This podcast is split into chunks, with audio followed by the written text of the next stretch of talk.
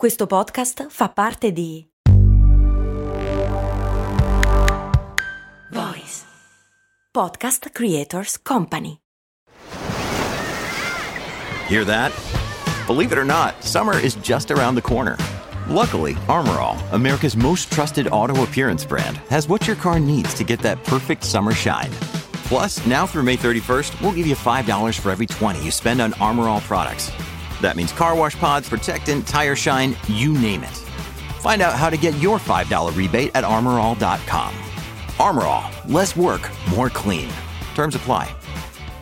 Cose molto umane in versione super fast, cioè due puntate al posto di una perché le risposte sono abbastanza brevi, ma le domande interessanti. Cose molto umane! Chiede il patron Giorgio, com'è la storia delle fiamme invisibili? Capita spesso? Brucia quanto una fiamma vera? Allora, non è che capita spesso, dipende da quello che bruci e le fiamme invisibili esistono, cioè non sono veramente del tutto invisibili, ma diciamo che sono visibili al buio o comunque in penombra. Quando c'è una luce forte o ad esempio alla luce del giorno, sono fiamme che non si vedono ed è banalmente quella dell'etanolo, cioè dell'alcol puro, in casa, per cui in una situazione di scarsa luminosità. Ma se prendi l'etanolo più puro possibile, come ad esempio quello che si trova nei detergenti per le mani, quelli che andavano forte durante il Covid e di cui adesso avete dei pallet messi via da qualche parte che non userete mai, ecco, quello lì brucia con una fiamma abbastanza invisibile. Perché sono pericolose le fiamme invisibili? Perché non si vedono ma bruciano lo stesso, però dipende anche dal contesto ovviamente, nel senso che è difficile che tu dia fuoco ad esempio al tuo gel disinfettante per le mani senza accorgertene. Ci sono dei contesti in cui invece hanno dovuto cambiare delle regole perché era diventato molto pericoloso, tipo nell'automobilismo in America, nell'IndyCar, cioè una categoria di macchine che assomiglia un po' alle Formula 1, dove una serie di incidenti negli anni 90 sottolinearono il fatto che poteva essere un problema, in particolare quello di Rick Mears, in cui è stato ripreso un pit stop in cui a un certo punto lui e i meccanici sembravano tipo posseduti e bisognosi di un esorcista perché andavano in giro sbattendosi le mani sul corpo e non si vedeva niente, ma in realtà stavano bruciando vivi. Poi in verità nessuno si è fatto troppo troppo male, a parte Mears che ha avuto bisogno di un po' di chirurgia plastica effettivamente. Non è morto nessuno, ma comunque si sono resi conto che avere delle fiamme invisibili lì dove le macchine fanno un sacco di incidenti, ecco, forse non è una grande idea. Per cui sì, le fiamme invisibili esistono, non sono poi troppo misteriose, rischiano di essere un casino, sono tendenzialmente più fredde rispetto a, che ne so, il fuoco di legna, cioè non vuol dire che non sia fuoco e che non bruci, brucia e come. Perché le altre fiamme si vedono di più, tipo sempre il fuoco di legna per esempio, che è bello giallo e colorato? Perché in mezzo ci sono un sacco di particelle di carbonio che non bruciano del tutto, sono incandescenti, quindi brillano. Il fuoco dell'alcol etilico è molto puro in realtà, nel senso non ha particelle di scarto quasi, per cui per quello non si vede. A domani con cose molto umane.